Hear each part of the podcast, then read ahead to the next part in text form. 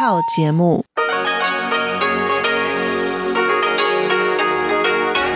ที่นี่สถานีวิทยุเรดิโอไต้หวันอินเตอร์เนชันแนล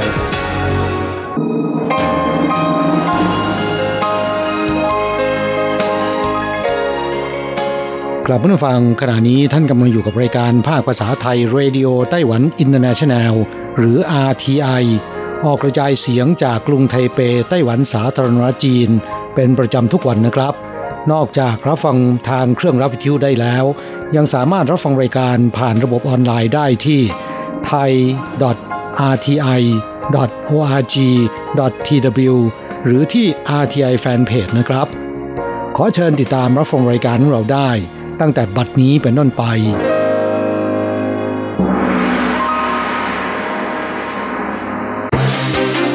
ลำดับแรก ขอเชิญติดตามรับฟัง ข่าวประจำวัน สวัสดีค่ะ คุณผู้ฟัง RTI ที่เคารพทุกท่านขอต้อนรับเข้าสู่ช่วงของข่าวประจำวัน จากสถานีวิทยุเรดิโอไต้หวันอินเตอร์เนชั่นแนลในวันพฤหัสบดีที่ 1 ตุลาคมพุทธศักราช 2563 ข่าวไต้หวันวันนี้มีดิฉันบรรณพรชัยวุฒิเป็นผู้รายงานค่ะ มีรายละเอียดของข่าวที่น่าสนใจดังนี้ กระทรวงการต่างประเทศไม่ยอมรับการกระทำที่ส่งผลกระทบต่ออธิปไตยของไต้หวันเหนือหมู่เกาะเตี้ยวหวีไทย กระทรวงการต่างประเทศไต้หวันเผยว่าวันนี้สภาเทศบาลเมืองอิชิกากิในจังหวัดโอกินาวาของญี่ปุ่นดำเนินขั้นตอนการเปลี่ยนชื่อดินแดนที่ตั้ง ของหมู่เกาะเซงกากุ จากโตโนชิโรเป็นโตโนชิโรเซงกากุเสร็จสิ้นอย่างเป็นทางการแล้ว ซึ่งทันทีที่ทราบข่าวกระทรวงการต่างประเทศไต้หวันก็ได้ใช้ช่องทางทางการทูตสื่อไปถึงยังญี่ปุ่นถึงความเสียใจ และขอประนามการกระทำดังกล่าวอย่างรุนแรง กระทรวงการต่างประเทศไต้หวันแถลงว่าเมื่อวันที่ 22 มิถุนายนที่ผ่านมาสภาเทศบาลเมืองอิชิกากิในจังหวัดโอกินาวาของญี่ปุ่น ได้ผ่านญัตติว่าด้วยการเปลี่ยนชื่อดินแดนที่ตั้งของหมู่เกาะเซงกากุ จากโตโนชิโรเป็นโตโนชิโรเซงกากุ ซึ่งไต้หวันก็แสดงความกังวลต่อกรณีดังกล่าว พร้อมเรียกร้องให้รัฐบาลญี่ปุ่นและรัฐบาลท้องถิ่น หลีกเลี่ยงพฤติกรรมหรือการกระทำที่จะทำร้ายความรู้สึกของประชาชน และความสัมพันธ์ฉันมิตรระหว่างญี่ปุ่นกับไต้หวัน กระทรวงการต่างประเทศไต้หวันย้ำว่าสำหรับการเห็นชอบให้มีการเปลี่ยนชื่อแต่เพียงฝ่ายเดียว ไม่สามารถเปลี่ยนแปลงข้อเท็จจริงที่ว่าเกาะเตี้ยวหวีไถเป็นดินแดนของไต้หวัน และไต้หวันมีอำนาจอธิปไตยเหนือหมู่เกาะเตี้ยวหวีไถที่หนักแน่นมั่นคงไม่เคยเปลี่ยนแปลงได้ โดยในอนาคตปัญหาเรื่องอำนาจอธิปไตยเหนือหมู่เกาะเตี้ยวหวีไถจะได้รับการจัดการอย่างมีเหตุผลและสันติวิธี เพื่อหลีกเลี่ยงผลกระทบต่อเสถียรภาพความมั่นคงของทะเลจีนตะวันออก และความสัมพันธ์ฉันมิตรระหว่างไต้หวันกับญี่ปุ่น เริ่มแล้วกับงานไต้หวันดีไซน์เอ็กซ์โปประธานาธิบดีไช่อิงเหวินย้ำพลังแห่งการออกแบบคือพลังของประเทศ เมื่อวันที่ 30 กันยายน พุทธศักราช 2563 ประธานาธิบดีไช่อิงเหวินได้เดินทางไปร่วมเป็นประธานในพิธีเปิดงานนิทรรศการ Taiwan Design Expo 2020 ซึ่งปีนี้จัดขึ้นที่เมืองซินจู ในธีมชื่อว่า Check in ซินจู เชิญทุกคนมาเยือนเมืองซินจู พร้อมกล่าวในระหว่างการเปิดงานว่า เราต้องทำให้ทั่วโลกได้รับรู้ว่าไต้หวันไม่ได้มีแค่ Made in Taiwan แต่เรายังมี Design in Taiwan เพราะพลังแห่งการออกแบบคือพลังของประเทศ ดังนั้นนิทรรศการนี้จึงเป็นอีกหนึ่งช่องทางที่จะพิสูจน์ให้ทั่วโลกเห็นว่า หลังผ่านพ้นช่วงการแพร่ระบาดของโควิด -19 ไปแล้ว อุตสาหกรรมของไต้หวันจะปรับตัวเพื่อตอบสนองความต้องการที่จะเกิดขึ้นในอนาคต จึงอยากขอเชิญชวนประชาชนใช้โอกาสในช่วงวันหยุดยาวเทศกาลไหว้พระจันทร์นี้ เดินทางมาท่องเที่ยวที่เมืองซินจูเพื่อเยี่ยมชมงานไต้หวันดีไซน์เอ็กซ์โป2020 และร่วมสัมผัสความงดงามผ่านการออกแบบด้วยฝีมือของคนไต้หวันไปด้วยกันสำหรับงานนิทรรศการไต้หวันดีไซน์เอ็กซ์โป2020 จะมีขึ้นระหว่างวันที่1ถึง11 ตุลาคมพุทธศักราช2563 โดยจะแบ่งโซนจัดแสดงออกเป็น 3 จุด ประกอบด้วย 1. Terminal Park ที่จัดแสดงการออกแบบเกี่ยวกับสวนสาธารณะ สวนสัตว์ วัด สนามกีฬาและสนามเด็กเล่น 2. พระปิกลายที่จัดแสดงการออกแบบเกี่ยวกับการคมนาคมขนส่ง สถานที่ท่องเที่ยวในตัวเมืองแม่น้ำและลานกิจกรรมต่างๆ 3. Living Museum ที่จัดการแสดงออกแบบเกี่ยวกับโบราณสถานตลาดเก่าแก่ โรงละครและสถานที่ราชการเป็นต้นร่วมงานวันชาติต้องสวมหน้ากากอนามัย ทีมทูตสันทวไมตรีฝึกซ้อมการยิ้มผ่านแววตา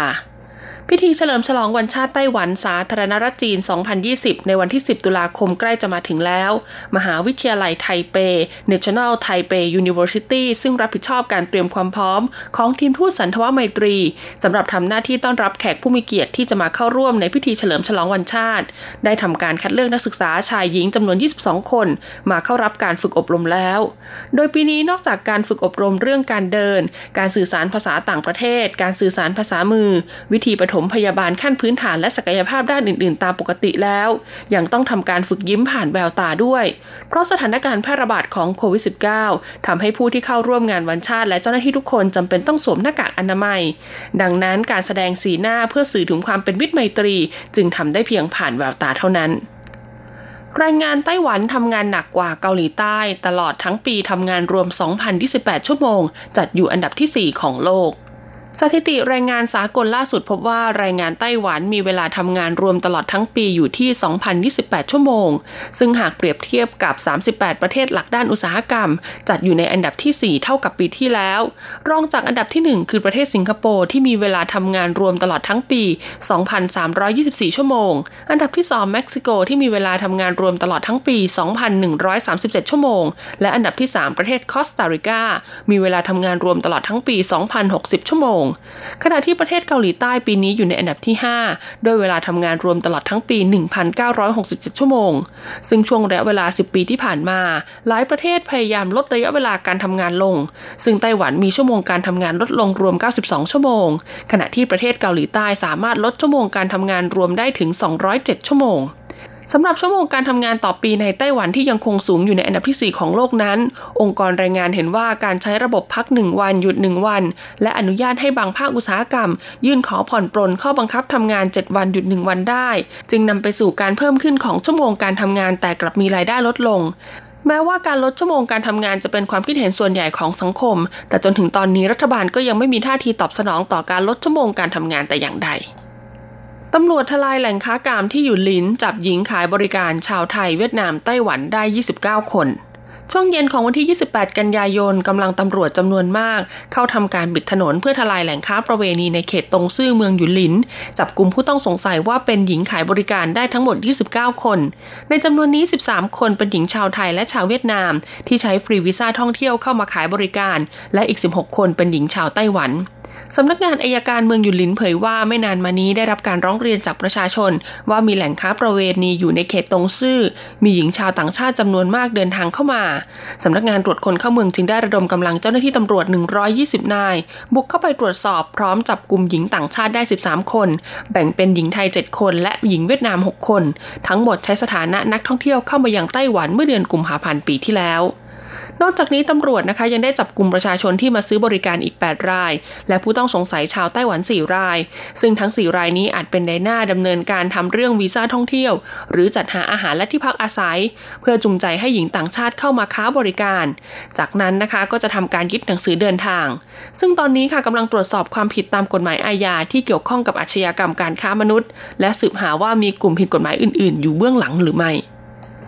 นครเกาสงเปิดให้เที่ยวฟรีกังซันสกายวอล์กกับสวนสัตว์โซ่ซัน เริ่ม 1 ตุลาคมถึง 31 ธันวาคมปีนี้ เพื่อต้อนรับวันหยุดยาวเทศกาลไหว้พระจันทร์ วันชาติไต้หวัน และกระตุ้นการท่องเที่ยวในช่วงปลายปีแบบนี้ นครเกาสงจึงจัดกิจกรรมส่งเสริมการท่องเที่ยว โดยเปิดโอกาสให้ประชาชนสามารถเดินทางเข้าชม ทางเดินลอยฟ้าในเขตพื้นที่สวนกังซัน หรือกังซัน Skywalk Park สวนสัตว์โซ่ซันนะคะโซ่ซัน Zoo และพิพิธภัณฑ์เปลือกหอยชีจินนะคะชีจิน Shell Museum ฟรีไม่เสียค่าบัตรผ่านประตู เริ่มตั้งแต่วันที่ 1 ตุลาคมถึง 31 ธันวาคมพุทธศักราช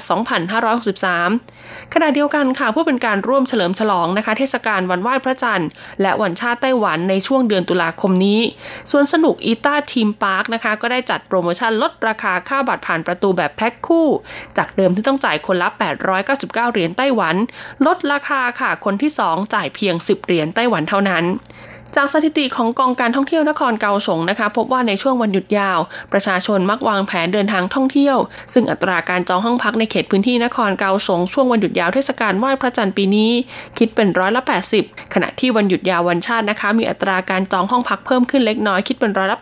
85 โดยยังคงมีห้องว่างเพียงพอสำหรับรองรับนักท่องเที่ยวได้อีกจำนวนหนึ่ง จึงหวังว่าการจัดกิจกรรมในสถานที่ท่องเที่ยวหลายแห่งทั่วนครเกาสงจะช่วยดึงดูดให้ประชาชนเดินทางมาท่องเที่ยวในช่วงฤดูใบไม้ร่วงที่อากาศเริ่มเย็นสบาย สัมผัสความงดงามของทะเลภูเขาศิลปวัฒนธรรม และอาหารเลิศรสจบการรายงานข่าวไต้หวันต่อไปขอเชิญท่านรับฟังข่าวต่างประเทศข่าวประเทศไทย รวมถึงรายการอื่นๆที่น่าสนใจจากทางสถานี สวัสดีค่ะ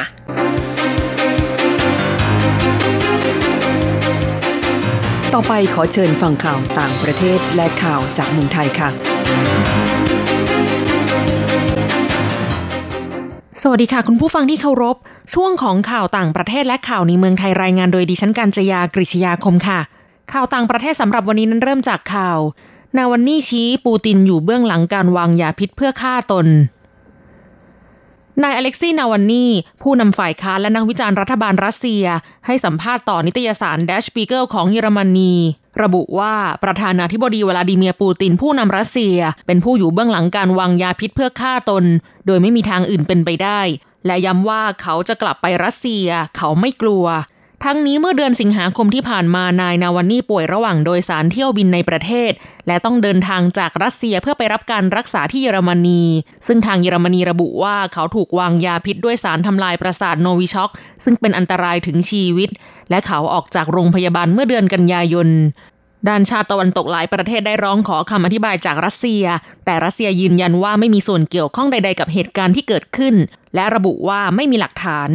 ส่วนนักเคลื่อนไหวทางการเมืองที่ช่วยพานาวันนี่ไปเยอรมนีกล่าวว่า ผู้นำฝ่ายค้านรัสเซียจะต้องใช้เวลาฟื้นตัวอย่างน้อยอีกหนึ่งเดือน โดยเขามีแผนจะกลับไปรัสเซียเพื่อดำเนินกิจกรรมทางการเมืองต่อ ข่าวต่อไป ผู้นำสหรัฐลดจำนวนผู้อพยพเข้าสหรัฐต่ำที่สุดเป็นประวัติการณ์ ประธานาธิบดีโดนัลด์ทรัมป์ผู้นำสหรัฐ ประกาศลดจำนวนผู้อพยพที่สหรัฐอเมริกาจะรับเข้าประเทศลงเหลือต่ำที่สุดเป็นประวัติการ์โดยระบุว่าสหรัฐจะยอมรับผู้อพยพไม่เกิน 15,000 คนในปีหน้า ซึ่งถือเป็นตัวเลขที่ต่ำที่สุดเป็นประวัติการ์แม้ทั่วโลกจะมีปัญหาการพลัดถิ่นเพิ่มขึ้น ถือเป็นมาตรการแข็งกร้าวของทรัมป์ในช่วงเดือนสุดท้ายก่อนการเลือกตั้งประธานาธิบดีสหรัฐในเดือนพฤศจิกายนนี้ ตัวเลข 15,000 คน ถือเป็นการปรับลดเพดานการรับผู้อพยพสูงสุดจาก 18,000 คนเมื่อปีที่แล้ว และนับเป็นการลดลงอย่างมากจากกว่า 100,000 คน ในสมัยอดีตประธานาธิบดีบารักโอบามาก่อนหน้านี้ทรัมป์ชูนโยบายเรื่องการปฏิเสธผู้อพยพในการหาเสียง และระงับการรับผู้ลี้ภัยทั้งหมดเป็นเวลาหลายเดือนในปีนี้ โดยอ้างถึงเรื่องสถานการณ์การระบาดของโรคโควิด -19 ด้านกระทรวงการต่างประเทศสหรัฐ อธิบายเรื่องการปรับลดจำนวนผู้อพยพที่จะรับเข้าประเทศว่า เนื่องจากสหรัฐต้องการช่วยเหลือผู้พลัดถิ่นให้อยู่ใกล้บ้านมากที่สุด จนกว่าพวกเขาจะกลับบ้านได้ ต่อไปขอเชิญคุณผู้ฟังรับฟังข่าวในเมืองไทยค่ะรถไฟฟ้าโมโนเรลสายสีเหลืองและสีชมพู ขบวนแรกจากจีนแผ่นดินใหญ่ส่งถึงไทยแล้วพลเอกประยุทธ์จันโอชานายกรัฐมนตรี เป็นประธานในพิธีรับรถไฟฟ้าโมโนเรลขบวนแรก ในโครงการรถไฟฟ้าสายสีชมพูช่วงแครายมีนบุรี และโครงการรถไฟฟ้าสายสีเหลืองช่วงลาดพร้าวสำโรง ส่งจากจีนแผ่นดินใหญ่ถึงท่าเรือแหลมฉบังจังหวัดชนบุรี โดยมีกำหนดจะทยอยส่งมอบรถไฟฟ้าโครงการรถไฟฟ้าสายสีชมพูจำนวน 42 ขบวน และโครงการรถไฟฟ้าสายสีเหลืองจำนวน 30 ขบวน ภายในปี 2564 และเปิดให้บริการเต็มรูปแบบภายในปี 2565 รถไฟฟ้าทั้งสองสายนี้เป็นรถไฟฟ้ารางเดี่ยวหรือโมโนเรลแบบคล่อมรางบนทางวิ่งยกระดับเหนือแนวเกาะกลางถนน โครงการรถไฟฟ้าสายสีชมพู มีแนวเส้นทางผ่านตอนเหนือของกรุงเทพมหานคร ในแนวตะวันตกถึงตะวันออกจากถนนติวานนท์ผ่านถนนแจ้งวัฒนะ ถนนรามอินทรา ไปสิ้นสุดบนถนนสีหบุรานุกิจ ระยะทางรวม 34.5 กิโลเมตร รวม 30 สถานี มีจุดเชื่อมต่อไปยังรถไฟฟ้ามหานครสายฉลองราชธรรมหรือสายสีม่วง ที่สถานีศูนย์ราชการนนทบุรี เชื่อมต่อไปยังรถไฟฟ้าสายสีแดงที่สถานีหลักสี่เชื่อมต่อไปยังรถไฟฟ้าสายสีเขียวที่สถานีวัดพระศรีมหาธาตุและเชื่อมต่อไปยังรถไฟฟ้าสายสีส้มที่สถานีมีนบุรี ส่วนโครงการรถไฟฟ้าสายสีเหลืองมีแนวเส้นทางเหนือใต้ทางฝั่งตะวันออกของกรุงเทพมหานคร จากถนนลาดพร้าว ผ่านถนนศรีนครินทร์ ไปสิ้นสุดบนถนนเทพารักษ์ ระยะทางรวม 30.4 กิโลเมตร รวม 23 สถานี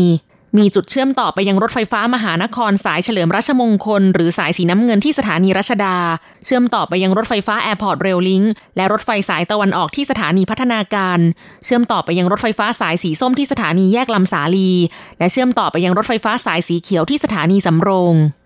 ต่อไปเป็นอัตราแลกเปลี่ยนประจำวันพระหัสบดีที่ 1 ตุลาคม พุทธศักราช 2563 อ้างอิงจากธนาคารกรุงเทพสาขาไทเป โอนเงิน 10,000 บาทใช้เงินเหรียญไต้หวัน 9,380 เหรียญ แลกซื้อเงินสด 10,000 บาทใช้เงินเหรียญไต้หวัน 9,730 เหรียญ1ดอลลาร์สหรัฐใช้เงินเหรียญไต้หวัน 29.20 เหรียญแลกซื้อค่ะ คุณผู้ฟังคะนั่นเป็นช่วงของข่าวต่างประเทศและข่าวในเมืองไทย รายงานโดยดิฉันกัญจยากริชยาคมค่ะ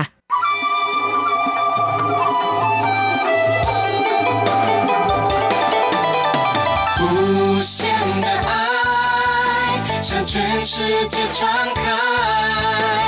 永恒的关怀来自台湾之音 RTI ครับคุณครับขณะนี้คุณกำลังติดตามรับฟังรายการภาคภาษาไทยจากสถานีวิทยุ RTI ซึ่งส่งกระจายเสียงจากกรุงไทเป ไต้หวันสาธารณรัฐจีนอยู่นะครับ และต่อไปนั้นขอเชิญคุณผู้ฟัง ติดตามรับฟังชีพประจรเศรษฐกิจ จากการจัดเสนอของกฤษณัยสายประพาส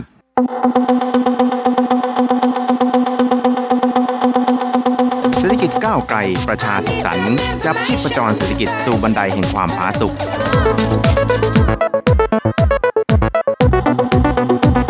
ร่วมจับชีพประจรเศรษฐกิจกับกฤษณัยสายประพาส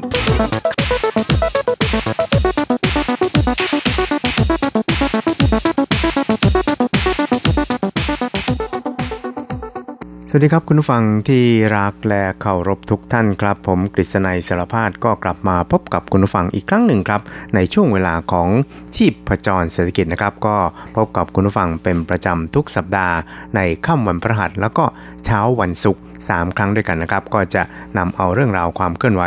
ที่น่าสนใจทางด้านเศรษฐกิจในไต้หวันในช่วงที่ผ่านมามาเล่าสู่ให้กับคุณผู้ฟังได้รับฟังกันนะครับ ครับคุณผู้ฟังครับท่ามกลางวิกฤตที่เกิดขึ้นจากการระบาดของโควิด -19 ในช่วงครึ่งปีที่ผ่านมานะครับก็คือออไม่ใช่ครึ่งปีนะครับ เรียกว่าเกือบ 9 เดือนเลยทีเดียวนะครับ เพราะว่าเริ่มมาตั้งแต่ปลายเดือนมกราคมนะครับ ซึ่งมาถึงตอนนี้เนี่ยก็เข้าเดือนตุลาคมแล้ว เพราะฉะนั้นเนี่ยนะครับการระบาดของโควิด -19 เนี่ยนะครับก็ยังคงคลุกกลุ่นนะครับ หลายๆประเทศเนี่ยก็เริ่มจะกลับมาตรวจพบผู้ติดเชื้อเพิ่มมากขึ้นอีกแล้วนะครับ ไม่ว่าจะเป็นในยุโรปหรือว่าในเอเชียนะครับ ซึ่งหลาย ๆ ฝ่ายเนี่ยต่างก็ต้องจับจ้องกันต่อไปนะครับว่าสถานการณ์ ของโควิด -19 นี่นะครับจะลุกลามขยายตัวออกไปอีกหรือเปล่านะครับแล้วก็จะส่งผลกระทบต่อการพัฒนาเศรษฐกิจของแต่ละประเทศอย่างไรนะครับ ในขณะที่ของไต้หวันนะครับก็ได้รับคำชื่นชมจากนานาชาตินะครับว่าสามารถควบคุมการระบาดของโรคเนี่ยได้อย่างมีประสิทธิผลเลยทีเดียวนะครับ เพราะว่ามีการวางแผนการล่วงหน้า มีการจัดตั้งศูนย์บัญชาการที่สามารถดูแลแล้วก็ควบคุมนะครับสั่งการ มาตรการต่างๆเนี่ยได้อย่างเป็นเอกภาพนะครับ ตลอดจนมองการไกลนะครับ เกี่ยวกับการเตรียมการผลิตหน้ากากอนามัยนะครับ ซึ่งแต่เดิมนั้นก็ผลิตได้เพียงแค่ล้าน 2 ล้านชิ้นต่อวันเท่านั้นเองครับจนขณะนี้เนี่ยสามารถผลิตได้ถึง 20 ล้านชิ้นแล้วนะครับ แล้วก็ทำให้ผู้คนเนี่ยเริ่มมีความมั่นใจต่อการใช้มาตรการของรัฐบาลมากยิ่งขึ้นนะครับ และ ผลสำเร็จดังกล่าวนะครับ มันก็ส่งผลให้กิจกรรมทางด้านเศรษฐกิจของไต้หวันเนี่ยก็ไม่มีการหยุดชะงักเลย แม้แต่เพียงวันเดียวนะครับ ถึงแม้ว่าอาจจะมีการชะลอลงบ้างนะครับ อย่างเช่น การไม่ให้ไปร่วมดู หรือว่าชมการแข่งขันกีฬาในทำนองนี้นะครับ แต่ว่าตอนหลังเนี่ยก็เริ่มเปิดออกมาแล้ว ตอนนี้ก็สามารถเปิดได้อย่างเสรีนะครับ เพียงแต่ต้องมีมาตรการในการป้องกันตัวเองนะครับ อย่างเช่น การใช้หน้ากากอนามัย หรือว่าการใช้เจลล้างมืออะไรต่างๆนี่นะครับครับ แล้วก็จากผลดังกล่าวครับมันก็ส่งผลให้อุตสาหกรรมทางด้าน ต่างๆ ของไต้หวันนะครับตลอดไปจนถึงภาคการผลิตเนี่ยก็สามารถที่จะทำการผลิตออกมาได้ ตามออเดอร์ที่มีการสั่งเข้ามานะครับแล้วก็ส่งผลให้ดัชนีภาคอุตสาหกรรม แล้วก็ภาคการผลิตของไต้หวันนั้น พุ่งสูงขึ้นอย่างต่อเนื่องเป็นเดือนที่ 7 นะครับ แล้วก็มีการคาดกันนะครับว่าดัชนีทั้ง 2 ตัวนั้นจะกลับตัวจากสภาพเป็นลบในขณะนี้นะครับ มาอยู่ในแดนบวก ของตลอดทั้งปีนี้นะครับครับ โดยทางกระทรวงเศรษฐการของไต้หวันนั้นก็ได้ประกาศตัวเลข ดัชนีภาคอุตสาหกรรมการผลิตนี่นะครับ อยู่ที่ 121 นะครับ ก็เป็นตัวเลขที่เติบโตขึ้น 4.7%ต่อปีนะครับ ส่วนอุตสาหกรรมทางด้านดัชนีทางด้านภาคการผลิตนั้นก็อยู่ในสภาพที่ เติบโตขึ้นอย่างต่อเนื่องเป็นเดือนที่ 7 แล้วครับครับโดยทางกระทรวงเศรษฐการไต้หวันนั้นก็ได้ประเมินนะครับว่า ตอนนี้เนี่ยนะครับดัชนีภาคการผลิตของเดือนกันยายนนั้น ก็น่าที่จะอยู่ในระดับประมาณร้อยละ8ถึง 11 นะครับ ก็คือเติบโตขึ้น8ถึง 11%นั่นเองครับ แล้วก็ตลอดทั้งปีของปีนี้นั้นจะมาอยู่ในแดนบวกครับ ทั้งนี้นะครับทางกระทรวงเศรษฐการของไต้หวันสาธารณจีนนั้น ก็ได้วิเคราะห์นะครับบอกว่าผลกระทบจากโควิด -19 ที่ผ่านมานี่นะครับก็ส่งผลให้ความต้องการหรือว่าอุปสงค์ภายในนี่นะครับไม่ค่อยจะสู้ดีนักประกอบกับ มีสายการผลิตบางสายเนี่ยก็ต้องอยู่ในสภาพที่ชำรุดนะครับต้องมีการซ่อมแซม แล้วก็มีการลดกำลังการผลิตลงนะครับจนทำให้มีการผลิตเนี่ยไม่ค่อยจะสู้ดีนักนะครับ โดยเฉพาะอย่างยิ่งในส่วนของราคาน้ำมันดิบในตลาดโลกนะครับก็อยู่ในสภาวะที่ตกต่ำลงนะครับ แต่ว่าอย่างนั้นก็ตามเนี่ยนะครับในช่วงเดือนสิงหาคมที่ผ่านมาเนี่ยนะครับ ก็ปรากฏว่าดัชนีภาคอุตสาหกรรมการผลิตของไต้หวันนั้น อยู่ในสภาวะที่เติบโตขึ้นอย่างต่อเนื่องครับ ทั้งนี้นะครับคุณหวางเว่ยเจียนะครับในฐานะรองอธิบดีกรมสถิติกระทรวงเศรษฐการของไต้หวันนะครับ ก็ได้วิเคราะห์ เกี่ยวกับกรณีนี้นะครับ โดยได้บอกครับว่า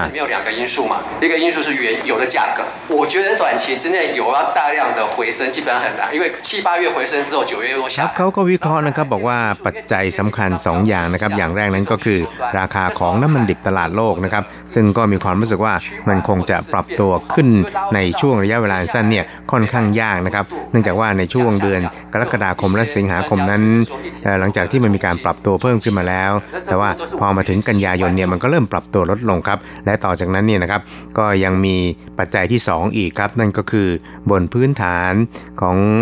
การที่ความต้องการเนี่ยนะครับก็อาจจะยังไม่ค่อยจะสู้ดีนักเนี่ยนะครับประกอบกับในช่วงนี้เนี่ยนะครับก็เป็นช่วงของการระบาดของโควิด -19 ในแต่ละประเทศด้วยเนี่ยนะครับ ก็อาจจะชะลอตัวลงหรือเปล่าเนี่ยนะครับยังต้องสังเกตกันต่อไปนะครับ ก็ถ้าว่าดีขึ้น นะครับก็อาจจะทำให้หลายๆอย่างมันดีขึ้นนะครับ ซึ่งตอนนี้นะครับอุณหภูมิทางซีกโลกภาคเหนือเนี่ยมันก็เริ่มปรับตัวลดลงแล้วนะครับ แล้วก็อีกอย่างหนึ่งนั้นผู้ผู้เชี่ยวชาญต่างๆนะครับก็มีความรู้สึกว่าสถานการณ์ของโควิด -19 นี้เนี่ยนะครับจะมีโอกาสกลับมาอีกครั้งหนึ่งหรือเปล่านี่นะครับ ก็ อาจจะมีความเป็นไปได้เหมือนกันนะครับ ซึ่งส่วนนี้เนี่ยเราก็จำเป็นอย่างยิ่งครับที่จะต้องติดตามแล้วก็เฝ้าจับตาอย่างใกล้ชิดเลยทีเดียวนะครับ แล้วก็ตามครับกระทรวงเศรษฐการไต้หวันนั้นก็ประเมินว่าเดือนกันยายนนั้น ดัชนีของภาคอุตสาหกรรม แล้วก็ภาคการผลิตนั้นจะเติบโตขึ้นประมาณ8-11%เลยทีเดียวครับ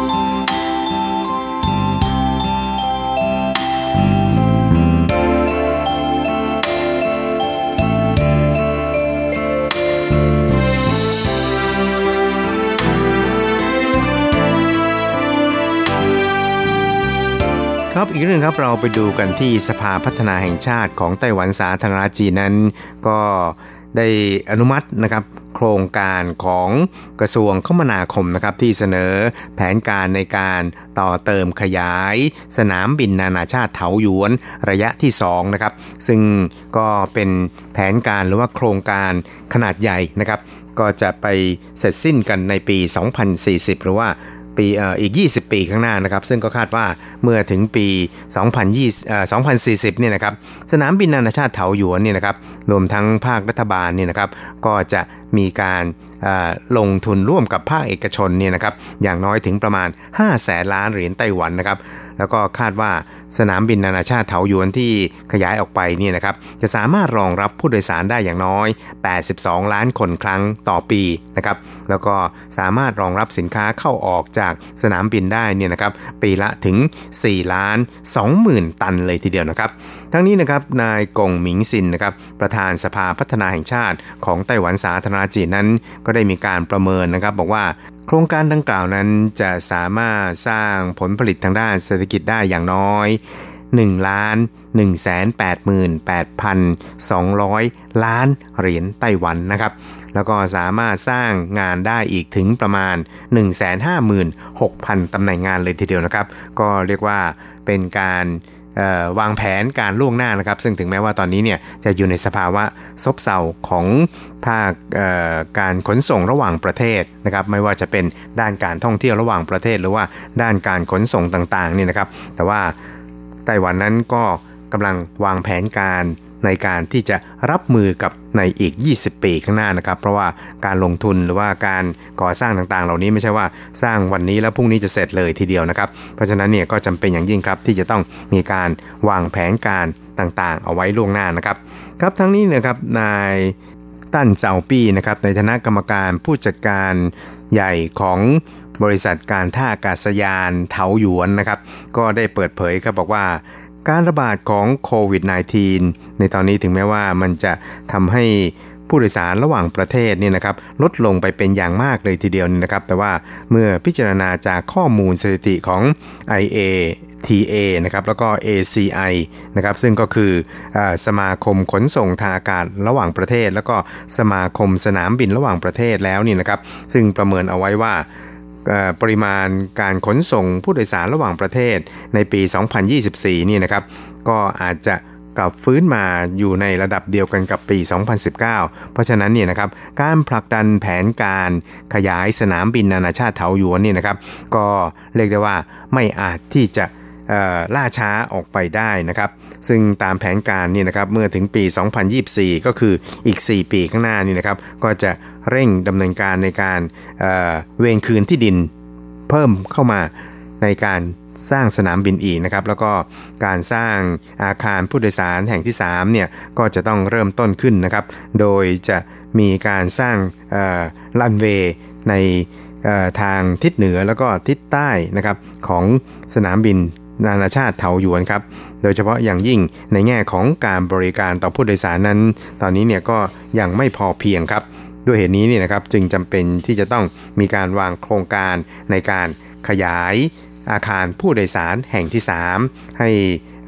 มีประสิทธิภาพมากยิ่งขึ้นนะครับ ครับนอกจากนี้นะครับ Agoda ซึ่งถือเป็นเว็บไซต์การท่องเที่ยว โดยเฉพาะอย่างยิ่งการจองห้องพักหรือว่าการจองบัตรโดยสารเครื่องบิน ระดับโลกเนี่ยนะครับก็ได้ประกาศสถิติเกี่ยวกับการเสิร์ชนะครับหรือว่าการหาแหล่งท่องเที่ยวของประเทศต่างๆนะครับ ซึ่งก็จัดอันดับ 10 อันดับของประเทศที่มีผู้คนค้นหา มากที่สุดนะครับตั้งแต่อันดับ 1 ถึงอันดับ 10นี่นะครับก็ปรากฏว่าไต้หวันนี่นะครับมีผู้ค้นหาแหล่งท่องเที่ยวนี่นะครับเป็นอันดับหนึ่งในโลกนะครับและนอกจากนี้นี่นะครับก็ยังพบว่าการค้นหาแหล่งท่องเที่ยวในประเทศไทยนี่นะครับของผู้ที่สนใจจะมาท่องเที่ยวในเมืองไทยนี่นะครับก็เป็นอันดับ 2 ของการจัดอันดับในคราวนี้นะครับครับนอกจากนี้นี่นะครับ ในส่วนของอันดับ 3 ถึงอันดับ 10เนี่ยนะครับก็ประกอบไปด้วยประเทศญี่ปุ่น เวียดนามเกาหลีใต้ สหรัฐ ออสเตรเลีย ฮ่องกง มาเลเซีย และอันดับที่10 นั้นก็คือประเทศอินโดนีเซียนะครับ ซึ่งก็จะสังเกตเห็นได้ว่าประเทศที่อยู่ในอันดับต้นๆนนั้น จะเป็นประเทศที่มีสถานการณ์ทางด้านโควิดเนี่ยนะครับค่อนข้างจะเบาบางนะครับ แล้วก็สามารถควบคุมได้อย่างดีเยี่ยมนะครับ ไม่ว่าจะเป็นไต้หวันหรือว่าเป็นประเทศไทยนะครับ และเวียดนามเองนั้นก็มีการดูแลหรือว่าการควบคุมในส่วนนี้เนี่ยนะครับค่อนข้างดีพอสมควรเลยทีเดียวนะครับก็ไม่ทราบว่าแฟนรายการของเราที่อยู่เมืองไทยนะครับ หรือว่าอยู่ในไต้หวันนี่นะครับ มีการวางแผนการที่จะไปเที่ยวประเทศไหนหรือเปล่านะครับ หรือว่าการหาข้อมูลเกี่ยวกับการท่องเที่ยวที่จะมีขึ้นหลังจากสถานการณ์โควิด ผ่านพ้นไปแล้วนี่นะครับ ก็มีการเสิร์ชไปหาประเทศไหนบ้างนะครับ ก็สามารถที่จะ เขียนมาเล่าสู่กันฟังได้นะครับ แต่ว่าในส่วนของ Agoda เนี่ยก็มีการจัดอันดับนะครับ เพราะว่า Agoda นั้นถือว่าเป็นยักษ์ใหญ่ของเว็บไซต์ทางด้านการท่องเที่ยวของโลกก็ว่าได้เลยทีเดียวครับ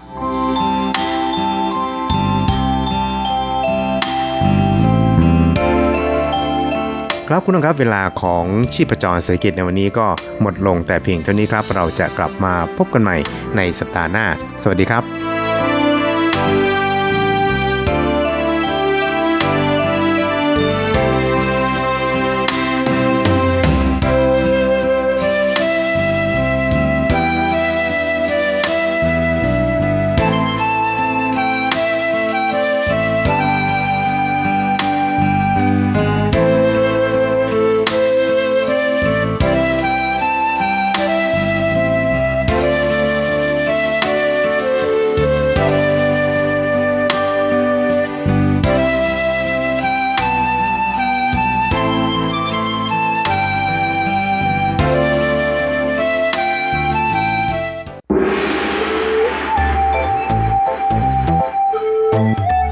ถึงโลกจะหมุนไว RTI ก็หมุนทัน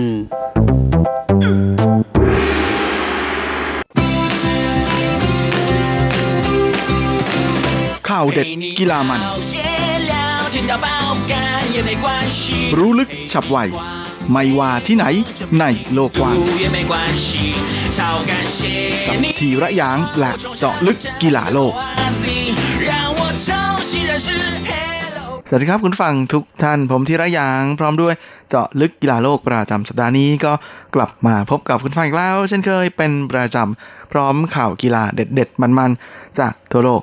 และสำหรับช่วงแรกของรายการวันนี้โฟกัสของเราก็ยังคงอยู่ที่การแข่งขันเทนนิส French Open นะฮะซึ่งถือเป็นรายการใหญ่ในระดับ Grand Slam หนึ่งใน 4 ของปี ซึ่งในประเภทชายเดี่ยวนั้นก็มีหนุ่มจวงจีเซิงนะฮะหนุ่มใหญ่วัย 31 ปี ที่ปัจจุบันออยู่อันดับ 125 ของโลกนะก็ไปร่วมลงแข่งด้วยนะฮะโดยในรอบคัดเลือกนั้นเขาไปไม่ถึงดวงดาวนะฮะโดยสามารถทะลุเข้าถึงรอบคัดเลือกแมตช์ที่3นะฮะที่เป็นแมตช์สุดท้าย ถ้าชนะก็จะได้เข้ารอบเมนรอนะฮะแต่ว่าเขาดันไปแพ้คู่แข่งชาวออสเตรเลียนะฮะ ซึ่งก็คืออเล็กซานดาร์ วูคิชนะฮะไป1ต่อ 2 เซตด้วยสกอร์3ต่อ 6 6 ต่อ 3 และ 3 ต่อ 6 อย่างไรก็ดีนะแหมฟ้ายังมีตาจองจีเซิงนั้นยังมีโอกาสได้เข้ามาเล่นในรอบ Main Draw นะฮะจากการเป็น Lucky Loser นะฮะผู้แพ้ที่โชคดี โดยเขาเป็นหนึ่งใน 3 คนนะที่เป็น Lucky Loser ที่ได้เข้ารอบมานะเพราะว่ามีผู้เล่นในรอบ Main Draw นั้น ขอถอนตัวไป 3 คน ก็เลยทำให้จองจีเซิงแหมจู่ๆก็ได้โอกาสในการลงเล่น French Open รอบ Main Draw เป็นครั้งแรกเลยในการเล่นเทนนิสอาชีพของเขา จริงๆ นี่ไม่ใช่ครั้งแรกที่จงจีเซิงได้เข้ามาเล่นในเอ่อรอบ Main Draw ของแกรนด์สลัมเทนนิสระดับแกรนด์สลัมนะฮะโดยเมื่อปี 2018 เนี่ยเขาก็เคยเข้ารอบ Main Draw ของวิมเบิลดันมาแล้วในฐานะ Lucky Loser นี่แหละและแหมก็เป็นอะไรที่เหมือนกับฟ้าลิขิตให้มาเจอกับ คู่แค้นคนเดิมนะเพราะว่าคู่แข่งของจงจีเซิงในรอบแรกของ French Open รอบ Main Draw นั้น ก็คือหนุ่มอาร์เจนตินาเฟเดริโกโคเรีย มือวางอันดับ 98 ของโลก ที่เข้ารอบเมนรอของ French Open มาเป็นครั้งแรกเหมือนกันและคู่นี้ก็เพิ่งจะเจอกันไปนะฮะในการแข่งขัน US Open นะฮะรอบแรก เมื่อเพิ่งที่เพิ่งจะจบไปนี่เองนะฮะเมื่อช่วงต้นเดือนที่ผ่านมานะฮะโดยตอนนั้นเนี่ยจองจีเซิงเป็นฝ่ายที่เก็บได้ก่อน 2 เซตแรกนะแต่ว่าหลังจากนั้นเจอโคเรียทำคืนเสมอกัน 2-2 และในเซตตัดสินปรากฏว่าตอนที่จงจีเซิงตามคู่แข่งอยู่ 0 ต่อ 2 นั้นเขาขอถอนตัวนะเนื่องจากมีอาการบาด มาในครั้งนี้เจ้าหนุ่มเจสันจวงจีเซิงนั้นก็อยากที่จะแก้มือเต็มที่เลยทีเดียวนะฮะและแค่เพียงเซตแรกในการเจอกันของคู่นี้ก็สนุกซะแล้วเพราะว่าจองจีเซิงนั้นเบรกคู่แข่งได้ก่อนเลยนะฮะจนได้จังหวะออกนำที่ 2 ต่อ 0 อย่างไรก็ดีโคเรียก็เบรกคืนได้ทันควันนะกลับมาเสมอกัน 2 ต่อ 2 แลหลังจากนั้นต่างฝ่ายต่างก็ทำแต้มคู่ขี้กันมาจนเสมอกัน 4 ต่อ4นะฮะและในเกมที่ 9 เป็นจองสีเซิงที่เบรกเกมเสิร์ฟของคู่แข่งเอาไว้ได้ แต่ว่าแหมน่าเสียดายนะฮะที่ในเกมถัดมานั้นเขาไม่สามารถรักษาเกมเสิร์ฟของตัวเองเอาไว้ได้ โดนคู่แข่งเบรกไปนะก็เลยเสมอกันที่ 5 ต่อ 5 และหลังจากนั้นอีก 2 เกมเป็นฝ่ายของโคเรียที่ เบรกเกมเสิร์ฟของจองจีเซิงได้นะฮะก่อนที่จะรักษาเกมเสิร์ฟของตัวเองได้สำเร็จก็เลยเก็บเซตแรกไปนะฮะโดยจองจีเซิงแพ้ไปก่อนในเซตแรกด้วยสกอร์ 5 ต่อ 7 ในเซตที่ 2 ก็ยังคงเป็นจองจีเซิงที่เป็นฝ่ายเบรกเกมเสิร์ฟของคู่แข่งเอาไว้ได้ก่อนเหมือนเคยนะแต่ว่าโคเรียก็เบรกคืนมาทันควันอีกเหมือนกันนะฮะก่อนที่จะเสมอกันที่ 6 ต่อ 6 นะฮะ ต้องมาดวลกันด้วย Tie Break ซึ่งเป็นฝ่ายของโคเรียที่แน่นอนกว่านะก็เลยเป็นฝ่ายเก็บ Tie Break ไปด้วยสกอร์ 8 ต่อ 6นะออกนำจองจีเซิง 2 เซตแล้ว และในเซตที่ 3ก็เปลี่ยนข้างบ้างนะฮะ เมื่อโคเรียเป็นฝ่ายที่เบรกเกมเสิร์ฟของจวงจีเซิงได้ก่อน แล้วก็จวงจีเซิงเบรกคืนมาได้เหมือนกัน แถมยังทำแต้ม 4 เกมรวดนะจนขึ้นมานำที่ 5 ต่อ 2 แต่หลังจากนั้นเป็นฝ้าของโคเรียที่กลับมาอยู่ในเกมได้อย่างรวดเร็วนะฮะทั้งเบรกทั้งรักษาเกมเสิร์ฟของตัวเองนะก็เลยมาเสมอกันอีกที่ 6 ต่อ 6 ต้องมาตัดสินกันด้วยไทยเบรกอีกครั้งแลาเป็นฝ้าของจงยิเซิงที่ยังคงแหมไม่สามารถต้านทานความแข็งแกร่งของโคเรียไว้ได้นะฮะแพ้ไปในช่วง Tie Break อีกด้วยสกอร์ 3 ต่อ ก็เป็นอันว่าจงจีเซิงนั้น ต้องจบเส้นทางของ French Open นะในรอบ Main Draw ครั้งแรกของเขาที่รอบแรกแค่นั้นเองนะหลังจากที่แพ้เฟเดริโกโคเรียจากอาร์เจนตินาไป 3 เซตรวด 0 ต่อ 3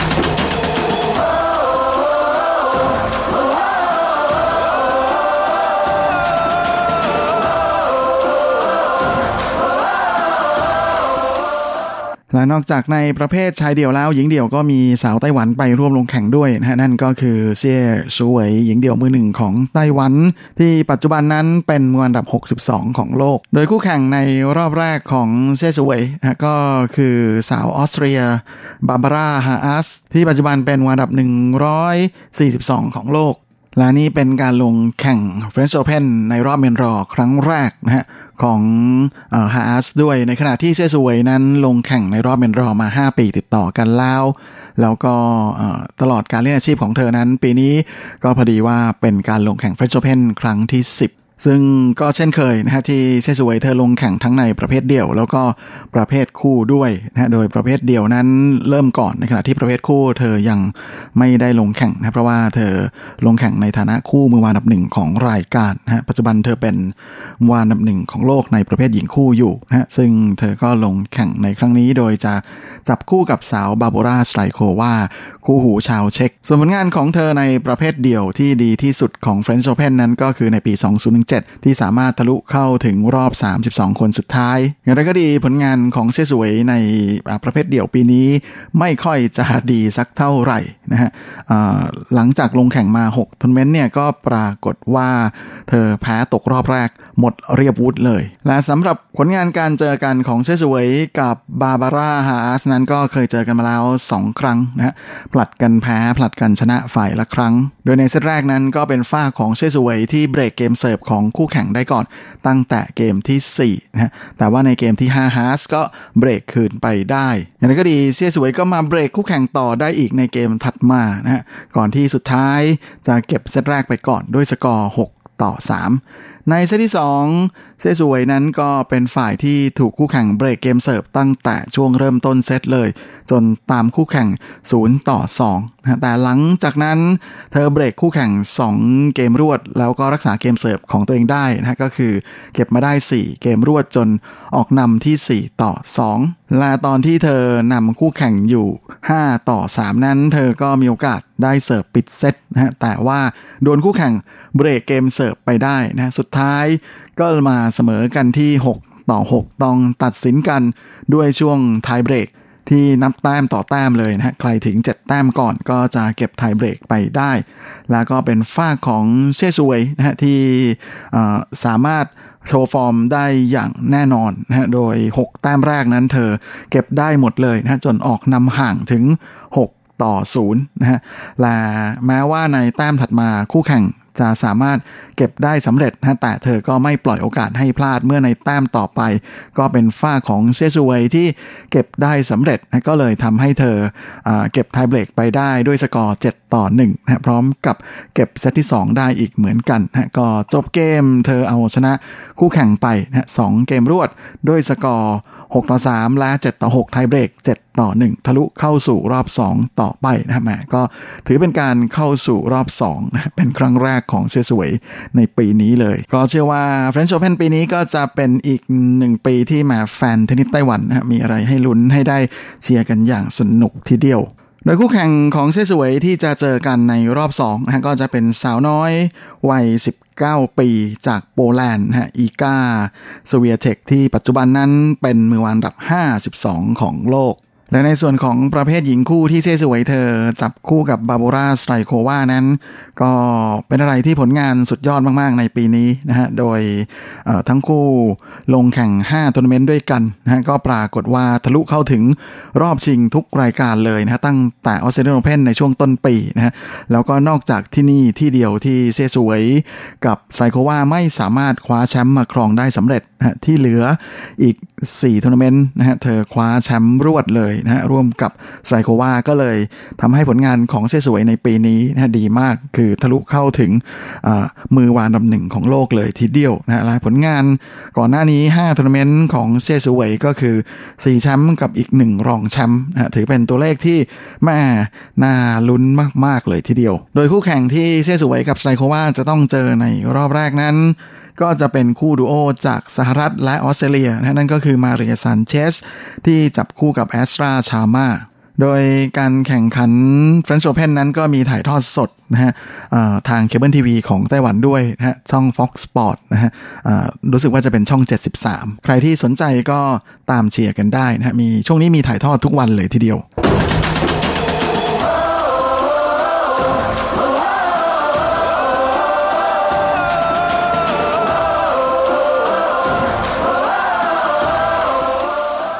และสำหรับช่วงท้ายรายการวันนี้ก็มาเมาส์กันในเรื่องของฟุตบอลดีกว่านะฮะมาหลังจากที่ลีกฟุตบอลอาชีพหญิงของไต้หวันปิดฤดูกาลไปนะฮะก็คือมู่หลันฟุตบอลลีกนั้นปิดฤดูกาลไปแล้วนะฮะและช่วงนี้ก็แน่นอนนะครับว่าโฟกัสของแฟนฟุตบอลส่วนใหญ่นั้นก็จะอยู่ที่ฟุตบอลพรีเมียร์ลีกของอังกฤษนะที่เปิดฤดูกาลมาได้แข่งกันไป 3 นัดแล้ว ซึ่งก็มีอะไรทั้งที่เป็นไปตามความคาดหมาย แล้วก็มีอะไรที่ผิดความคาดหมายนะฮะว่าอย่างเช่นลิเวอร์พูลนั้นก็เชื่ออยู่แล้วนะฮะว่าฟอร์มอันร้อนแรงอย่างต่อเนื่องของแชมป์นะฮะที่เมื่อปีที่แล้วกวาดทำคะแนนไปได้ถึง 99 คะแนน ปีนี้เจอร์เกนคล็อปป์และขุนพลหงส์แดงของเขานะก็ยังคงโชว์ฟอร์มร้อนแรงต่อเนื่องนะชนะ 3 นัดรวดนะได้ 9 คะแนนเต็ม แถมยังเป็น 3 นัดรวดที่เอาชนะคู่แข่งของยากถึง 2 ทีมด้วยกันนะก็คือบุกไปชนะเชลซีได้ถึงสแตมฟอร์ดบริดจ์แล้วก็เปิดบ้านเชือดอาร์เซนอลไปแบบสบายๆดูฟอร์มแล้วปีนี้คงจะหาใครมาหยุดหงส์แดงยากเหมือนกัน ดีไม่ดีนะฮะมปีนี้มีโอกาสสูงทีเดียวที่ลิเวอร์พูลจะทำสถิติเป็นแชมป์ไร้พ่ายได้กับเขาด้วย เพราะดูแล้วคงยากจะหาใครมาหยุดฟอร์มอันร้อนแรงนะของลิเวอร์พูลได้ โดยเฉพาะถ้าปราการหลังตัวหลักอย่างฟานไดค์แล้วก็บรรดา 3 กองหน้านะฮะซาลาห์ฟีร์มิโนและมาเน่ไม่ได้บาดเจ็บไปเสียก่อน คงจะไม่มีใครหยุดได้แน่ๆแถมปีนี้พวกเขายังได้กองกลางคลาสสูงอย่างติอาโก้นะมาจากบาเยิร์นมิวนิกด้วย ส่วนที่บอกว่าพลิกความคาดหมายนั้นก็เห็นจะเป็นแมนซิตี้นะฮะที่แหมเปิดมาเพียงแค่นัดที่ 2 พวกเขาก็แพ้เสียแล้วนะแถมยังเป็นการแพ้แบบเละเทะคาบ้านต่อเลสเตอร์ซิตี้ถึง 2 ต่อ 5 เลยทีเดียว ก็เรียกได้ว่าเป็นความพ่ายแพ้ที่ยับเยินที่สุดในชีวิตการเป็นโค้ชของเป๊ปกวาร์ดิโอล่าด้วย ในขณะที่อีก 2 ทีมที่พลิกความคาดหมายนะก็คือเลสเตอร์ซิตี้และเอเวอร์ตันนะที่สตาร์ทได้อย่างร้อนแรงเหมือนกันนะฮะเก็บ 3 แต้มรวดได้เลยนะโดยเฉพาะเลสเตอร์ซิตี้ที่บุกไปถล่มแมนซิตี้ได้ถึงบ้านด้วย โดยตอนนี้เจมี่วาร์ดี้นะฮะแหมหัวหอกของเลสเตอร์นั้นก็มาแรงจริงๆนะฮะฟอร์มกำลังฮอตเลย แล้วก็อีกคนหนึ่งอีกทีมหนึ่งที่ฟอร์มกำลังฮอตก็คือเอเวอร์ตันนะฮะซึ่งปีนี้คาร์โลอันเชลอตตินะฮะโค้ชระดับโลกนั้นก็ได้ของหนักมาเสริมนั่นก็คือฮาเมสโรดริเกซที่เรอัลมาดริดปล่อยตัวมาให้ในราคาสุดถูกเลยทีเดียว โดยเจ้าหนุ่มฮาเมสนั้นแหมเข้ามาสร้างความคึกคักให้กับกองกลางของเอเวอร์ตันมากนะฮะ ผมแทบจะยกให้นี่เป็นการซื้อแห่งปีของพรีเมียร์ลีกเลยนะฮะ ก็เชื่อว่านะคงจะทำให้เอเวอร์ตันนั้นมีลุ้น top four ของปีนี้เลยทีเดียวนะ แต่ว่าจะให้มาเบียดลิเวอร์พูลนั้นคงจะต้องดูกันยาวๆนะเพราะว่าขุมกำลังในเชิงลึกของเอเวอร์ตันนั้นยังสู้ลิเวอร์พูลไม่ได้ ส่วนปีศาจแดงแมนเชสเตอร์ยูไนเต็ดคงไม่ต้องพูดถึงนะสามวันดีสี่วันไข้ ตอนนี้กลายเป็นทีมกลางตารางไปซะแล้ว อีกทีมหนึ่งที่เสริมทัพเยอะอย่างเชลซีนั้นก็ยังหาฟอร์มที่ลงตัวไม่ได้นะฮะแหมหน้าเล่นดีแต่กองหลังพร้อมจะเสียได้ทุกเมื่อก็ยังคงเป็นอะไรที่น่าปวดหัวสำหรับแฟรงค์แลมพาร์ดโดยพรีเมียร์ลีกปีนี้ก็มีถ่ายทอดสดทางเคเบิลทีวีของไต้หวันด้วยนะฮะยังไงก็ลองติดตามดูได้นะที่ช่อง 75 e ีเวนสปอร์ตนะและช่อง 230 และแหมเวลาของรายการสัปดาห์นี้หมดลงแล้วคงจะต้องลากันไปตรงนี้เลยขอให้ทุกท่าน中秋節快樂 สุขสันต์วันไหว้พระจันทร์ครับ สวัสดีครับ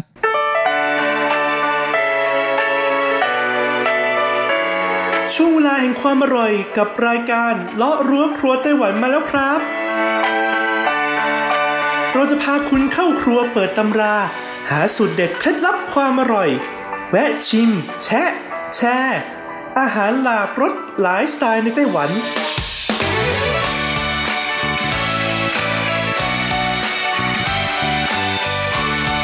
ที่มาพร้อมกับไอเดียสร้างสรรค์และสุขภาพ เสิร์ฟความอร่อยโดยดีเจยุ้ยมณพร ชัยวุฒิ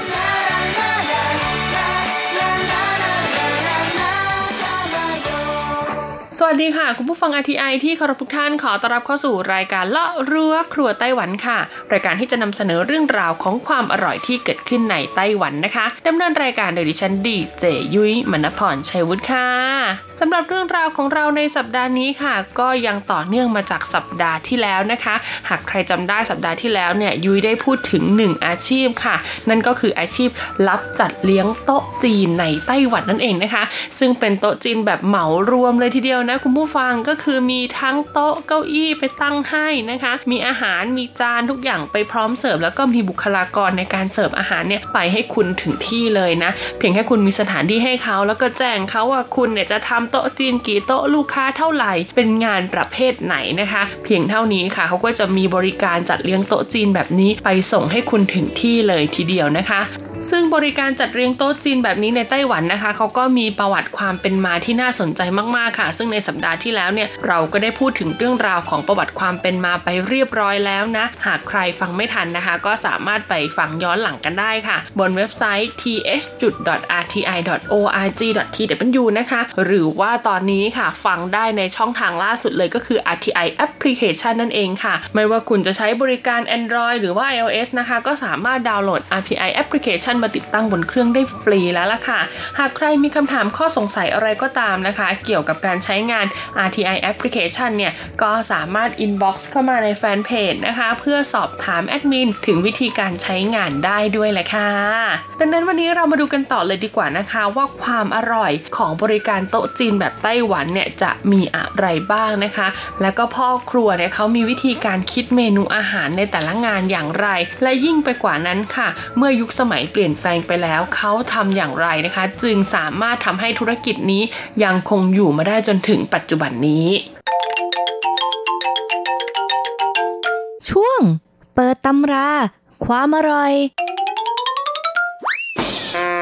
อย่างที่เราทราบกันดีแหละค่ะผู้ฟังว่าในอดีตนะคะ ไม่มีอินเทอร์เน็ตนะคะ ไม่มีสื่อโซเชียล ให้เราเนี่ยสามารถที่จะถ่ายภาพแล้วก็แชร์อาหารอร่อยๆเนี่ยไว้บนโซเชียลแล้วก็ให้ผู้คนที่สนใจอยากรับประทานเนี่ยตามไปชิมอ่าตามไปรับประทานกันได้เหมือนในปัจจุบันนะคะ ดังนั้นค่ะการที่ธุรกิจจัดเลี้ยงโต๊ะจีนในไต้หวันเนี่ยจะได้รับความนิยมเพิ่มขึ้นเรื่อยๆ แล้วก็แพร่กระจายไปในวงกว้างเนี่ยนะคะ ก็เป็นความอร่อยที่ต้องบอกต่อกันแบบปากต่อปากนั่นเองค่ะเรียกง่าย ๆ ว่าอย่างดิฉันเนี่ยนะมีบ้านอยู่หมู่หนึ่งอ่า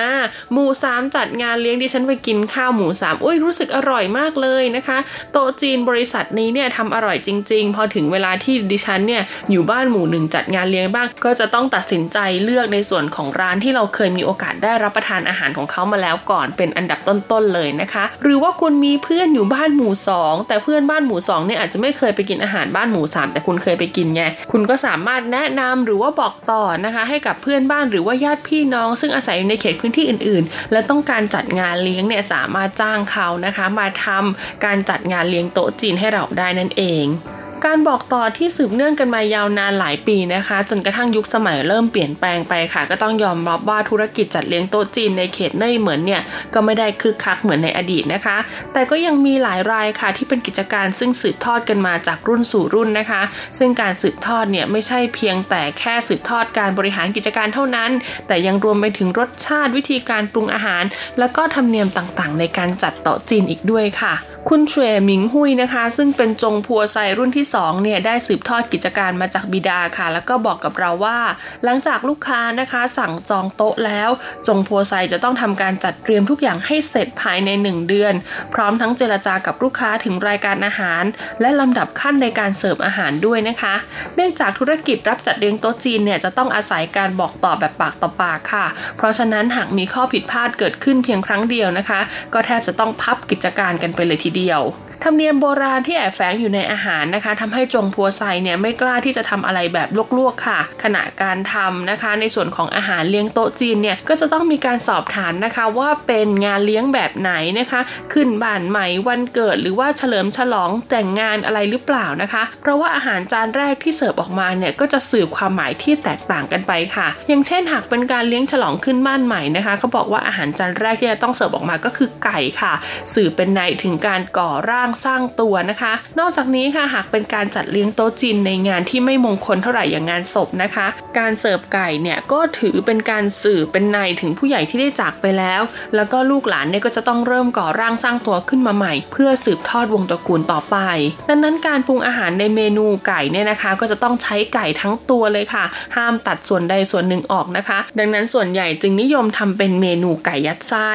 สำหรับงานเลี้ยงที่เต็มเปลี่ยนไปด้วยบรรยากาศแห่งความมงคลนะคะ อย่างงานแต่งงานเนี่ยก็จะต้องมีการเสิร์ฟฟงโร่ค่ะ ซึ่งก็คือหมู 3 ชั้นอบพะโล้นะคะ ที่ต้องใช้เวลาในการทำนานถึง 4-6 ชั่วโมงเลยทีเดียวค่ะ เพราะขั้นตอนของเขานะคุณผู้ฟังต้องผ่านการลวกทอดพะโล้และนึ่งถึง 4 ขั้นตอนเลยทีเดียวค่ะ โดยคำว่าฟงนี้นะคะ ในภาษาจีนเนี่ยพ้องเสียงกับคำว่าฟงเสินค่ะ ที่หมายถึงความอุดมสมบูรณ์นะคะ แล้วก็ยังพ้องรูปกับคำว่าชื่อฟ่งนะคะ ที่สื่อความหมายถึงการที่ราชสำนักมอบตำแหน่งใหญ่ ๆ ให้กับราชการ จึงเป็นการสื่อเป็นในนะคะ ถึงการเลื่อนยศเลื่อนตำแหน่งได้อีกด้วย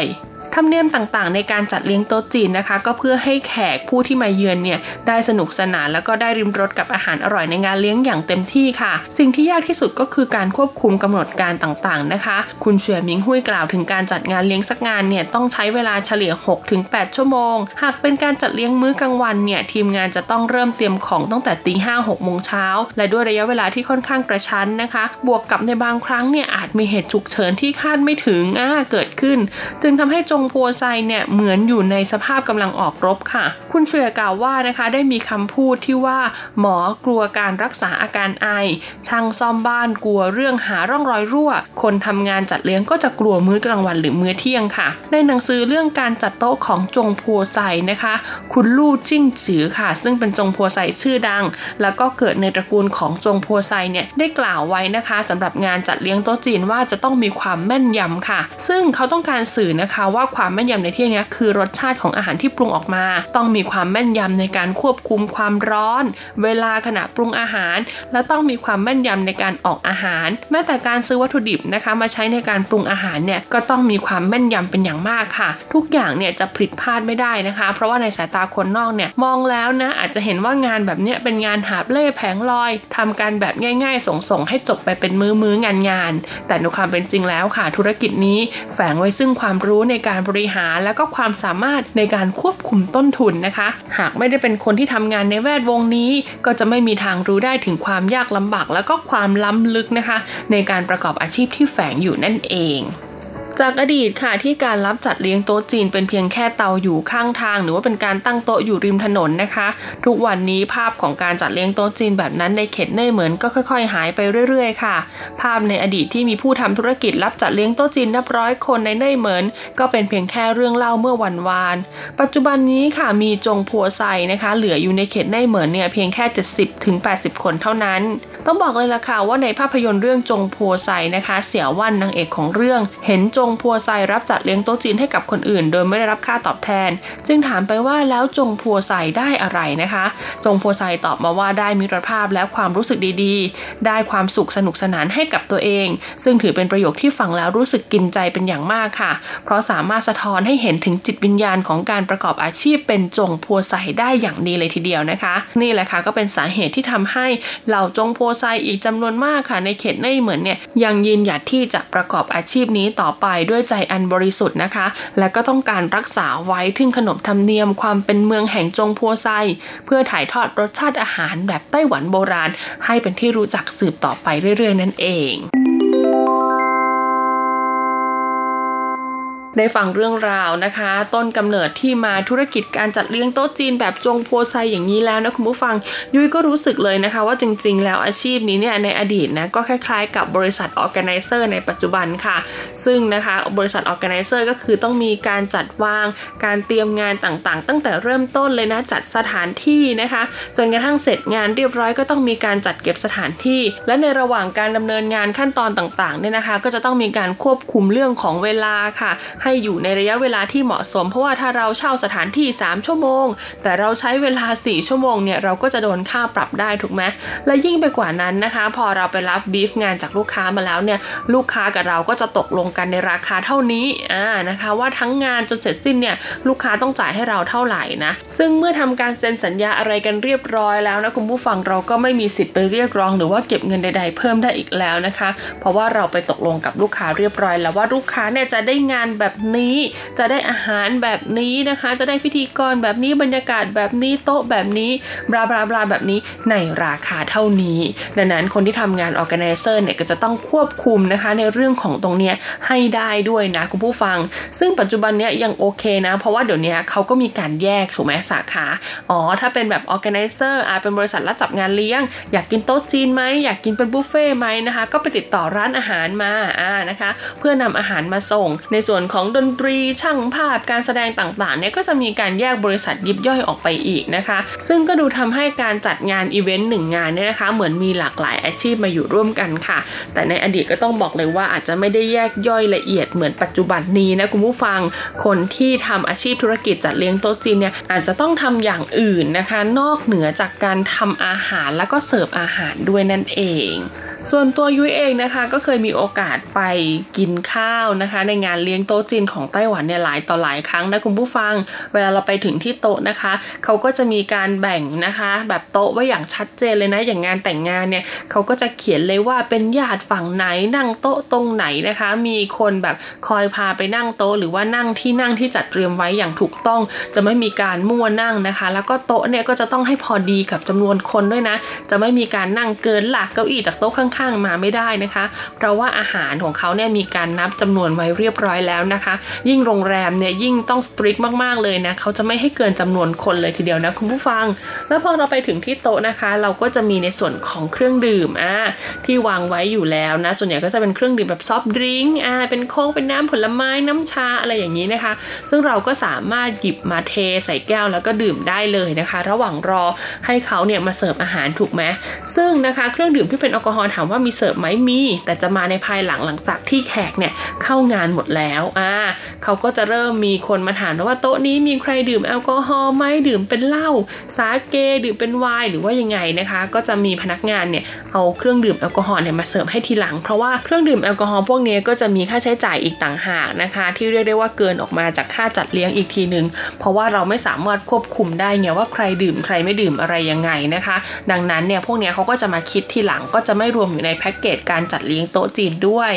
และที่สำคัญค่ะพอเราไปถึงแล้วนะคะ เราสามารถ checklist เมนูอาหารที่เขาจะมาเสิร์ฟได้เลย เพราะเขาก็จะวางเป็นเหมือนแบบการ์ดอ่าการ์ดเมนูอาหารอยู่บนโต๊ะนะคะ เขาก็จะเขียนเลยว่าจานที่ 1 2 3 ไล่เรียงมาเลยนะคืออะไรนะคะพอยหลักๆ เลยคุณผู้ฟังเขาจะเขียนชื่ออาหารให้สวยงามมากๆ ก็เพราะว่าเป็นงานมงคลเนาะเขาก็จะเขียนให้มันแบบสอดคล้อง ฟังแล้วแบบชื่อดูดีนะคะ เหมาะกับในการแบบส่งเสริมสิริมงคลให้กับผู้มาร่วมงานและก็คู่บ่าวสาวต่างๆ แต่ก็จะมีพอยต์หลักๆ ของมันเลยก็คือว่าใช้เนื้อสัตว์อะไรทำนะนะถ้าไม่มีเนื้อสัตว์เนี่ยถ้าไม่มีชื่อของแบบเนื้อสัตว์อะไรอย่างเงี้ยหรืออาหารทะเลเนี่ยก็เดาได้เลยนะคะ ว่าจะต้องเป็นในส่วนของผักผัดผักหรือว่าเป็นข้าวเป็นอะไรอย่างเงี้ยนะคะ จากนั้นเขาก็จะไล่ไล่ไล่มาเรื่อยๆคุณผู้ฟังแล้วก็ปิดท้ายด้วยของหวานค่ะ ซึ่งส่วนใหญ่แล้วนะคะ งานเลี้ยงโต๊ะจีนในไต้หวันเนี่ยก็จะเสิร์ฟทั้งหมด 10 อย่างด้วยกันนะคะ รวมของหวานด้วยเนี่ยก็คือเป็น 10 อย่างนะ ซึ่งถ้าจะให้เล่าเรียงถึงประสบการณ์ในการเสิร์ฟอาหารของเขานะคะ ก็จะเริ่มจากออเดิร์ฟนะ